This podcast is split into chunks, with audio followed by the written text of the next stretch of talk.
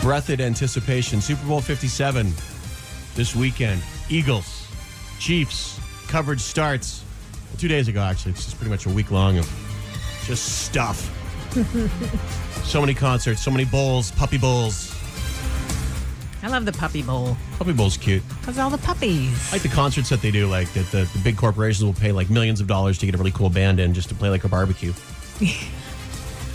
and uh, just Americans are set to bet in the tens of billions of dollars on the Super Bowl.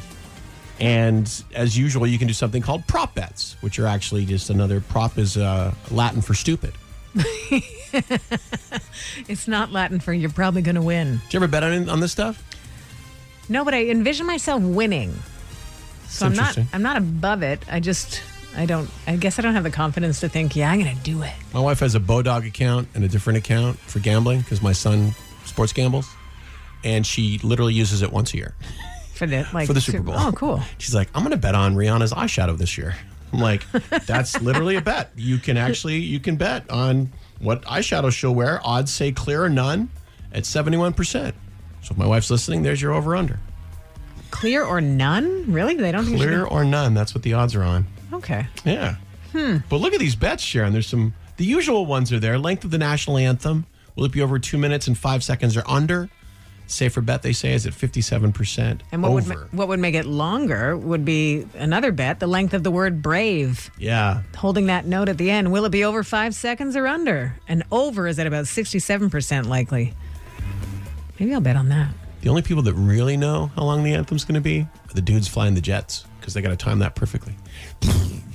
Yeah, and Chris Stapleton doesn't want to get in trouble with the dudes with the jets. That's right.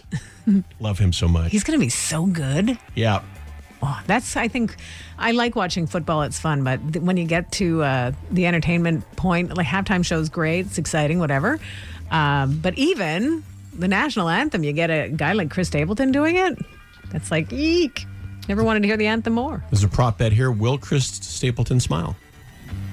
I don't know. he was smiling pretty hard at the Grammys when he was performing with Stevie Wonder the other night. was. Could he get any happier than that? What's the bet on that? Here's another one for you. Will a player record an octopus? If you don't know what that is, we're learning it together.